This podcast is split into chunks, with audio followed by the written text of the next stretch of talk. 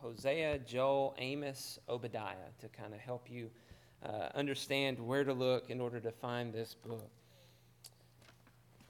We've been looking through a lot of the minor prophets. We've, we've actually finished up, uh, tonight we will finish up the last of the minor prophets, which are only called minor because they're, they're shorter books, really. They're not really uh, minor because they're less significant, uh, but much more so because of the length of the books, which Lamentations is only five chapters and it's considered a major prophet. So it doesn't really make a whole lot of sense, uh, you know, the way this is, is ordered or called.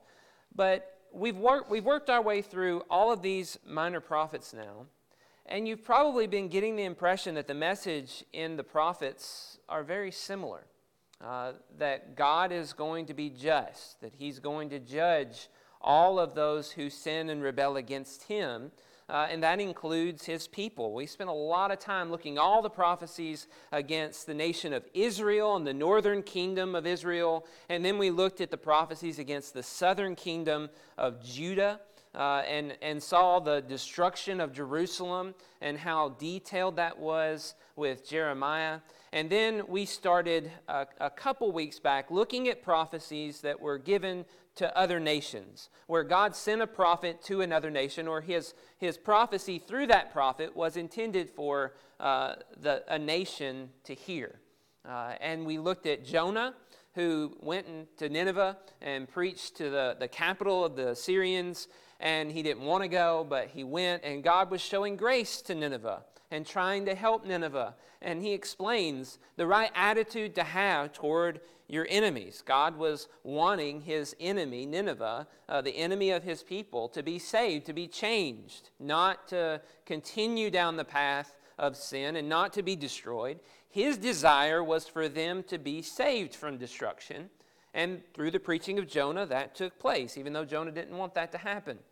And then last week we looked at Nahum, which is another prophecy against Nineveh and Assyria about 100 years later where God makes the statement that He's just going to wipe them out because their evil has gotten so bad. Uh, God is now going to destroy them. And this is the most powerful city and the most powerful nation on the earth. During its strongest and most prosperous time, Nahum comes on the scene and tells him Assyria will fall. And all Israel hears that and understands that God has decided to be against Assyria, to be against Nineveh, and to destroy them. And history tells us that's what happened. God destroyed Nineveh, God destroyed uh, the Assyrian Empire because of their wickedness. Tonight's lesson is from the book of Obadiah. As you look at it, you see it's just 21 verses, uh, extremely short book. So uh, unless I'm long winded, this should not take very long. Uh, but this is a book written about Edom. Notice verse 1 The vision of Obadiah. Thus says the Lord God concerning Edom We have heard a report from the Lord, and a messenger has been sent among the nations.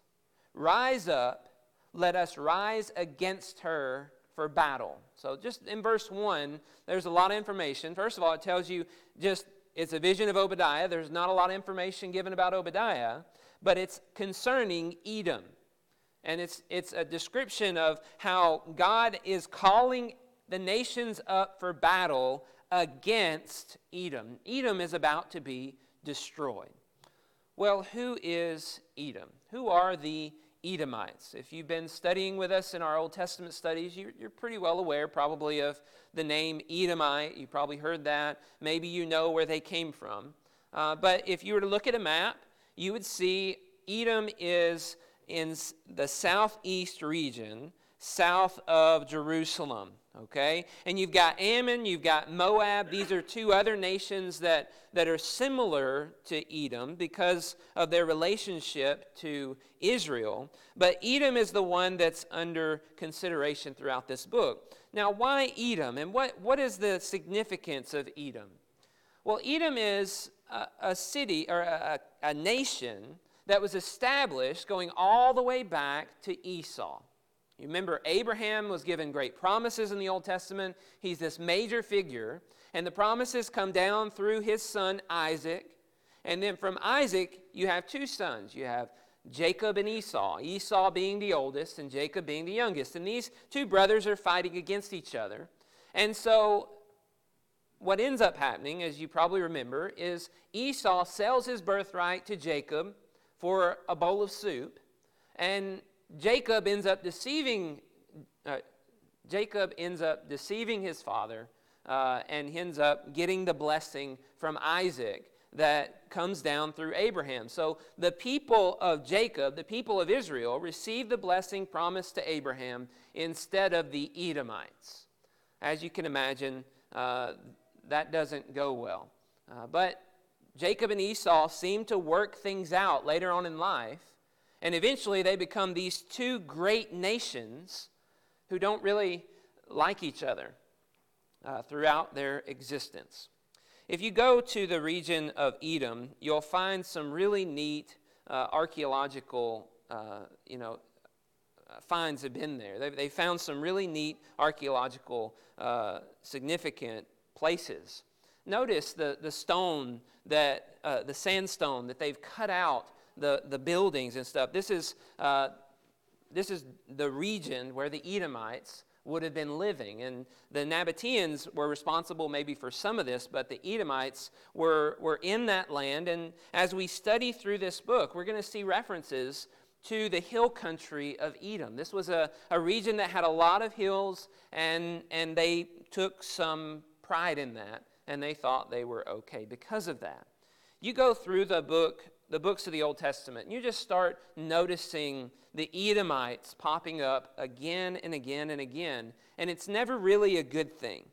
Uh, in Numbers chapter 20, after the people of Israel escaped Egyptian captivity, they're going to the promised land and they try to go through the land of Edom, and the Edomites say, You will not set foot on our land.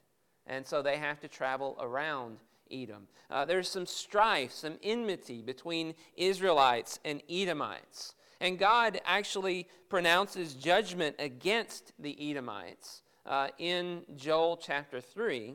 And for, uh, Psalm 137 tells us that those who had escaped, or those who had uh, become exiles after the destruction of Jerusalem, were calling for Edom to be destroyed.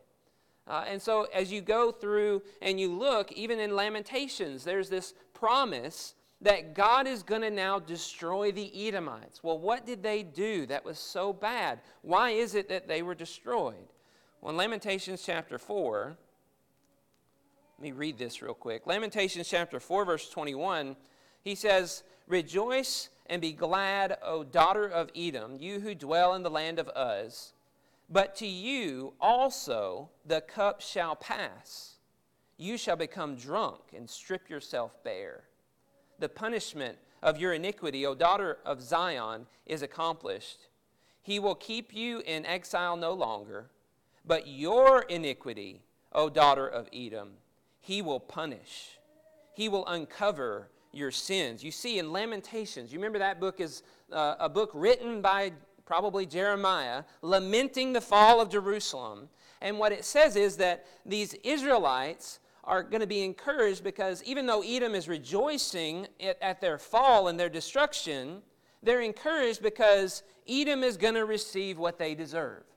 They're going to be punished for their iniquity and for their sins. Uh, Psalm 137 talks about their sins a little bit more directly, and it actually is imprecatory, asking God to smash their children's heads against the wall and, and things like that. It's very graphic, but it's, it's essentially trying to encourage God to, to repay the punishment on the Edomites that they dealt the Israelites. And as we study this, one thing that's important to, to understand is that the Israelites after the destruction from the Babylonians, were being robbed and, and pillaged and destroyed by surrounding nations. And it seems as though the Edomites were one of those surrounding nations as a, that were a part of the destruction. Well, let's look at this book, and it's only 21 verses, so we're going to read through uh, and see what it says, and we'll see all of this being brought out about the Edomites. Verse 2 it says, Behold, I will make you small among the nations. Remember, this is concerning Edom. You shall be utterly despised. The pride of your heart has deceived you. You who live in the clefts of the rock, in your lofty dwelling, who say in your heart, Who will bring me down to the ground? Though you soar aloft like an eagle, though your nest is set among the stars, from there I will bring you down, declares the Lord. Notice how he describes Edom as having all this pride and thinking that no one can destroy them, and they're completely secure in the clefts of the rock, away from all danger. They think they're just out of, out of uh, any kind of danger zone and everything's going to be okay with them and, and they're secure and, and they say who's going to go up against us who can possibly defeat us with the way that we're structured. We have the best defenses. And god says i will.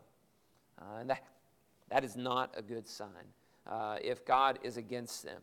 Verse 5 if thieves came to you if plunderers came by night how you would have been de- how you have been destroyed. Would they not steal only enough for themselves? If grape gatherers came to you, would they not leave gleanings? These are rhetorical statements saying uh, if, if this were thieves or if this were grape gatherers, they would leave something behind. And the picture is they haven't left you anything behind. What is this about? Well, verse 6 How Esau has been pillaged, his treasures sought out. All your allies have driven you to, the, to your border. Those at peace with you have deceived you. They have prevailed against you. Those who eat your bread have set a trap beneath you. You have no understanding. Will I not, on that day, declares the Lord, destroy the wise men of Edom and understanding out of the mouth of Esau? And your mighty men shall be destroyed, O Teman so that every man from Mount Esau will be cut off by slaughter. So, here in this section, there's kind of three parts to it. First of all, he points out that they're being completely sacked, everything removed, and, and they're being completely plundered by those that, that come out against them. And then he, he tells us that the allies are going to be the ones who do it. The allies are going to come in, and those who they trust are, are going to take over and destroy and take everything away. They're setting a trap for them. But then God says, I'm going to be the one doing this. Will I not on that day? You're going to know that this is all from me because of the, the, the completeness of the destruction. And he says, I'm going to destroy the wise men, and I'm going to destroy the mighty men. All those who are strong and mighty and wise, and they think they think they know everything. God's going to take them out too. There's no men who are stronger than God, no men who are wiser than God, that they can escape the judgment of God. He's going to destroy them. Well, then the next section begins with this word, because. So all this destruction is coming upon Edom because verse 10, of the violence done to your brother Jacob. Shame shall cover you, and you shall be cut off forever.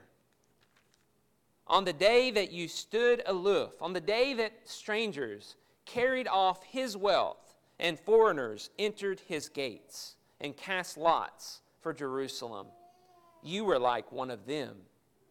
But do not gloat over the day of your brother on the day of his misfortune. Do not rejoice over the people of Judah in the day of their ruin. Do not boast in the day of distress. Do not enter the gate of my people in the day of their calamity. Do not gloat over his disaster in the day of his calamity. Do not loot his wealth in the day of his calamity. Do not stand at the crossroads to cut off his fugitives. Do not hand over his survivors in the day of distress. Notice the, the description of what they've done wrong is that they are the brother of Jacob. In other words, Edomites are the brothers, the relatives of Israel and the relatives of Judah. And he says, How could you do this violence against your relatives? In fact, when you go back to Deuteronomy 2, you find out Israel was commanded not to, to go up against the Edomites because they were relatives. He, they were commanded not to go up against the Ammonites or the Moabites because they were relatives. But those nations constantly went up against Israel, and they were eventually subjugated to Israel. And now there's a lot of strife, a lot of contention. And, and as a result, here we see the Edomites are getting their payback. They're, they're coming in and they're, they're kicking Judah and Jerusalem while they're down. And they're taking what they can. And they're doing violence to their own relatives in the day of their calamity. Now, if you're reading through that section and you're just kind of curious because it's worded a little differently in your translation, I, I think the ESV is more in line with what it originally says in the transcripts, but, but as you look at the different translations, they help you understand what's being said a little bit better. Uh, do not gloat over the, the day of your brother, right? verse 12. Do not, do not, do not. You see these commands throughout this section, and you're just like, why, are you, why is God telling the Edomites not to do something? Is this going to happen in the future? Well, he actually has already said that this has happened in the past. So it, it becomes kind of complicated. So a lot of translators have just uh, decided to, to make this very clear, uh, to, to say that they have done this, and that's why they're being judged, and, and try to make that point. But the author is giving this as kind of a rhetorical device, so a way of talking to the Edomites, saying, you can't be doing this. Like, why are you doing this? As, uh, it seems as though they're in the process of doing this and saying, don't do this anymore. Stop it. Uh, you can't do this. And overall, you just get the feeling that this people have become completely cold hearted and callous uh, because they're just focused on what they can get out of the, the Israelites. Oh, this, this great nation, this, this wonderful nation is now open for business, and we can go in and we can get everything we want for free. All we got to do is be stronger than them and they've been besieged, so they have no way of defending themselves. They've also been destroyed, uh, so they have no way of defending themselves. And so they're going to go in like the rest of the nations and get the leftovers. And you notice in this that God was expecting the Edomites to not stand aloof as everybody goes in and takes advantage of the weakling that has been destroyed. He didn't want them to be like everybody else who just looked at this person being destroyed and, and just waited for their turn to go in and get what they wanted. He didn't want them to be the people who stood at the crossroads and waited for the fugitives to come to put them to death or to hand them over to the Babylonians for a reward. He didn't want them to be that way. He wanted them to be kind and to have pity and mercy on those who are being destroyed. And so, because they've rebelled and they've been evil and they've not loved their neighbor as themselves, God is bringing this judgment against them. Verse 15 and 16, uh, Obadiah and God uh, expand this judgment to other nations. Look at verse 15. It says, For the day of the Lord is near upon all the nations. As you have done, it shall be done to you. Your deeds shall return on your own head.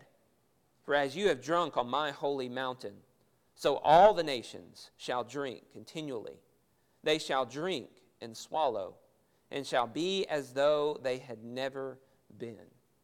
You notice how God is taking note of all the evil that, this, that these nations are doing against his people as they're coming in and they're, they're enjoying stealing away the things that God had blessed Israel with and they're having a good time and they think that everything's going great for them because they get all this free stuff. They're like looters going in and just taking what is, is exposed and, and, and uh, seizing the opportunity.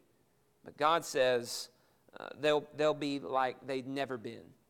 God's going to just destroy these nations utterly to where there will be no uh, there will seem like they never even existed. And this is the way god will judge them well, verse 17 shifts from focusing in on Esau to focusing in on Zion. And it gives us words of hope, which all the prophets tend to do. Uh, they, they tend to tell us some kind of hope for God's people. Let's read through this. Verse 17 it says, But in Mount Zion there shall be those who escape, and it shall be holy. And the house of Jacob shall possess their own possessions the house of Jacob shall be a fire, and the house of Joseph a flame, and the house of Esau stubble. They shall burn them and consume them, and there shall be no survivor, for the house of Esau, for the Lord has spoken. Those of the Negeb shall possess Mount Esau, and those of the Shephelah shall possess the land of the Philistines. They shall possess the land of Ephraim, and the land of Samaria, and Benjamin shall possess Gilead. The exiles of the host of the people of Israel shall possess the land of the Canaanites as far as Zarephath, and the exiles of Jerusalem who are in Sepharad shall possess the cities of the Negeb. Saviors shall go up to Mount Zion to rule Mount Esau, and the kingdom shall be the Lord's. Notice as, as you read through this, the encouragement that God's people would feel as they have been removed from their promised land, and, and, or, and those who have been left, who have, who have survived, have been constantly destroyed and, and taken advantage of by all the surrounding nations. God's giving them encouragement, saying He will restore them, and that they will then become a flame and a fire, and that they will conquer their enemies. And He pictures uh, Esau as being stubble. Those who are most afflicted in the land will end up uh, with the land of their enemies instead of losing all the land, which is what it seems like right now. God's going to bring about a restoration, God's going to bring about a reversal. And then I love the last verse. He says, Savior shall go up to Mount Zion to rule Mount Esau. And you get the picture of, of those who are a part of God's city are going to dominate the evil, wicked brothers around them and rule over them. And it says, The kingdom shall be the Lord's. The kingdom shall be Yahweh's. This is the last words of this book. And you get the picture that God is going to destroy all these nations, and He's going to conquer them and subjugate them to His people and to Himself. And, and that the kingdom is going to be even greater than it was before, right? I mean, really, that's, that's what he's getting at as he says all of this in this book. So, uh, just to kind of restate that, the message of this book is that the destroyers will be destroyed. The Edomites and all those surrounding nations who have been proud, maybe they've forgotten their sins and they've trusted in themselves and they've taken advantage of other people, they are going to receive the punishment that they deserve for what they have done. Because God is not like them. God does not take pleasure in the death of the wicked. He doesn't want to take advantage of that and abuse that. He wants to bring the wicked to righteousness, to, to help the wicked to see the truth and to be saved. We looked at Ezekiel chapter 18 as we were doing that overview, and we saw very clearly God does not take pleasure in the death of the wicked. As God is about to destroy his own people, he makes it very clear I'm not doing this because I like it. I'm doing this because my justice demands it. I can't clear the guilty and be righteous.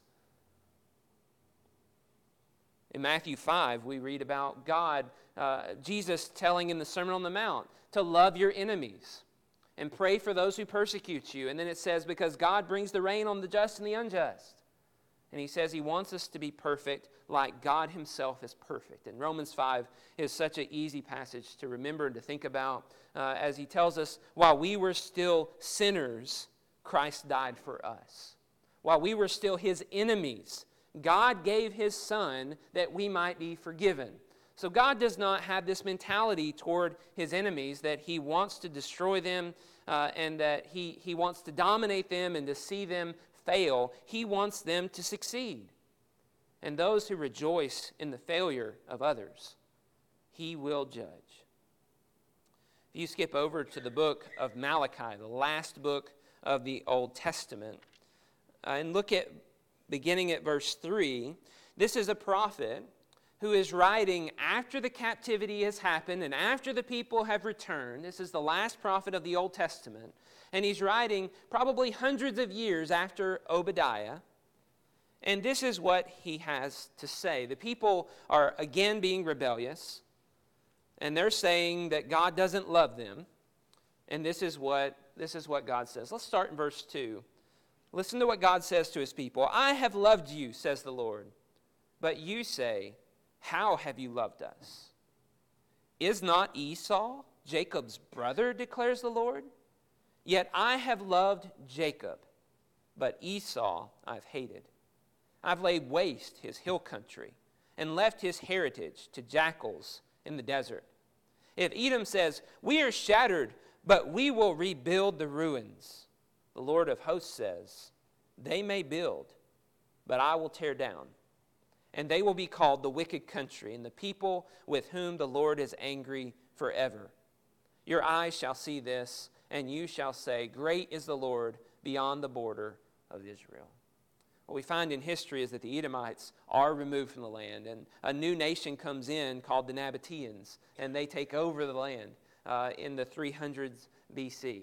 So, so God is going to judge those who rejoice in the fall of others, and He does it. He does exactly what He says He will do, because this statement from God that we find in James 2 is true. Judgment is without mercy for those who show no mercy. That's the message of this book. You're not going to show any pity or mercy to someone else. You're going to be harsh and judgmental toward those who have fallen and who are beaten up and who need help. You're not going to receive mercy if you treat them this way. And then there's a message here to God's people. The message uh, from Edom is the destroyers will be destroyed, and God's going to be just, and He's going to judge those who have no mercy. But then there's a message here of hope to his people. As God makes it very clear, he's going to fulfill the promises that he made to Abraham, Isaac, and Jacob. As you see Esau and Jacob in, in conflict with one another, and it appears as though Esau is going to win, God makes it very clear here. He remembers his promise to Jacob that, that all the nations of the earth will be blessed through his seed, and that he will become a great nation and he will possess the land. He, re- he remembers those promises, and he will give those promises to the descendants of Jacob, and they will not go to the descendants of Esau. And also, we see hope as God makes it very clear that his descendants will obtain a possession that's much greater than their fathers. And, and he also tells them the kingdom will again return to Yahweh. In the past, there's been earthly kings, and there's been men who've been set up over the kingdoms of God. But now God is going to take control back for himself, and he makes that very clear. So there's a message of hope in this little book uh, that God is going to restore and rebuild and renew, and that he's going to give all the promised blessings to his people, and he will again rule in justice and righteousness over them. So, how do we apply this? Well, Think for a minute about how we feel when our enemies fall. Think for a minute about uh, those who have done a great wrong against you. What kind of attitude do we have when we see this person who's been so mean to me, who maybe has taken advantage of my failure and used it to promote themselves and, and kicked me while I, when I'm down? How do we feel when they fall? Ah, well, they got what they deserved. And maybe we're going to take advantage. It's like running a race. Somebody trips you up on the start, and then, oh, look, they fall. Ha ha ha. I'm going to run at them. I'm going to laugh at them as I run by them to the finish line. And that, that kind of mentality is, is maybe what we have. As long as we benefit, we don't really care about them. They're our enemies. And this is the mentality and the idea of the world around us right now as they, as they consider those who have, who have failed or those who have lost in some way, they think, well, good riddance, and that's what you deserve. And they just let that person uh, suffer and wallow in, in their suffering.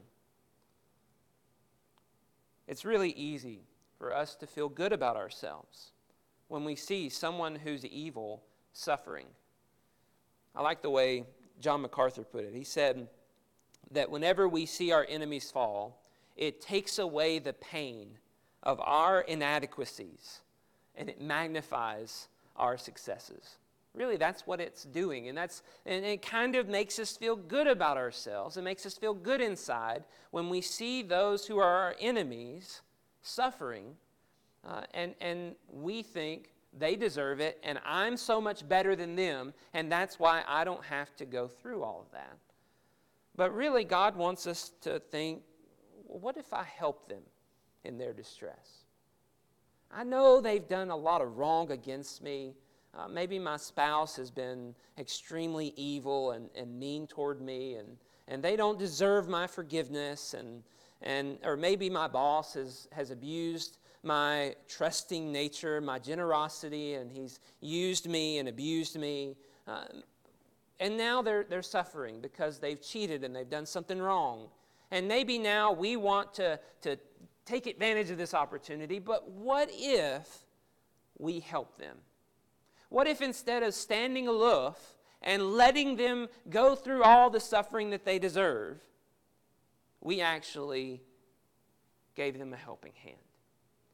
If we're running a race and we see them fall, what if we help them up and we carry them to the finish line?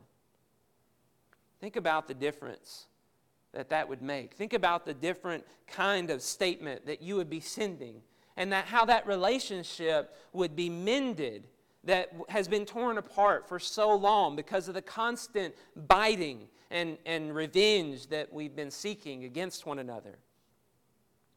This is what God wants us to see.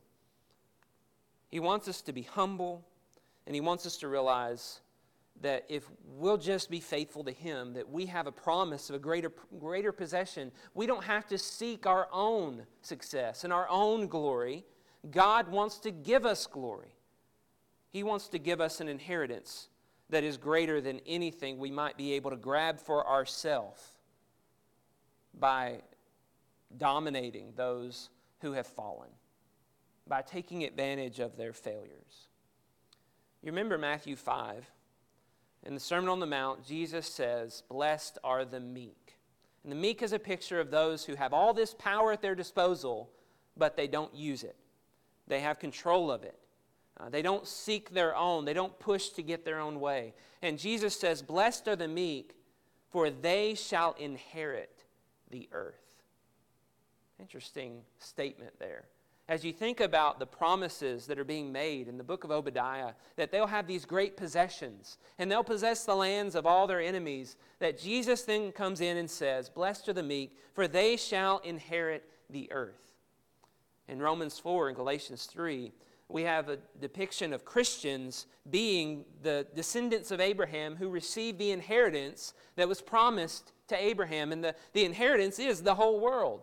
And so there is some future hope for all who are in Christ to have land for themselves where they rule and they are in control. This is getting into the promises of God, which we're going to be studying in great detail next year in, in our theme. But, but I wanted to see this as we look at this book, the significance of this idea and so I think the most powerful text is Hebrews chapter 11. So I want to read a little bit from Hebrews chapter 11 before we close. In Hebrews 11, he talks about Abraham's faith, how Abraham was willing to leave his homeland and, and travel to a land that he didn't know. And, and by faith, he went and lived as a foreigner in that land, believing that God would one day give that land to him and to his descendants and he died, having not been given that land in his life. In verse 13, it says uh, of Hebrews 11, These all died, Sarah, Abraham, uh, they all died in faith, not having received the things promised, but having seen them and greeted them from afar, and having acknowledged that they were strangers and exiles on the earth for people who speak thus. Make it clear that they are seeking a homeland. If they'd been thinking of the land from which they had gone out, they would have had opportunity to return. But as it is, they desire a better country, that is, a heavenly one. Therefore, God is not ashamed to be called their God, for he has prepared for them a city. You see the picture of a promised home, a heavenly land that is offered to those who live with faith and trust in God and who are not seeking the land that is here. What, what did we sing before this sermon? This world is not my home. I'm just a passing through. This is what God's people have to learn that we're not striving and seeking after a possession that is here on earth We're not looking for those around us to fall so that we can take advantage and get what we want on this earth. We're seeking a heavenly home. And what God reveals to us about that, that gift is that it's not given to us because we beat somebody else and we're more righteous or we're better than them in some way, but it's given to us because He loves us. And because even though we're enemies and we don't deserve it, He wanted to shower His love on us and He wanted to transform our hearts to become like Him. He wanted us to be like His Son, the perfect image of God, who loved His neighbor more than He loved Himself and gave Himself to die for His enemy. And that's what God calls for us to do as well. If you're here this evening and you've not accepted the call of God and not accepted the, the freedom and the gift of forgiveness that He offers to you, uh, we want to help you in any way that we can. We want to encourage you. We want to study with you. Uh, we want to, to, to walk with you through the journey of understanding more about God. And, and we want to assist you in your struggles with sin and, and temptations and in your struggles uh, with, with dealing with this world and the trials that go on with it. Will you be a part of us and will you be a part of God's kingdom? Will you put on Christ and receive all the blessings that are promised to those who live by faith? If you will, and if you have need, please come as we stand and as we sing.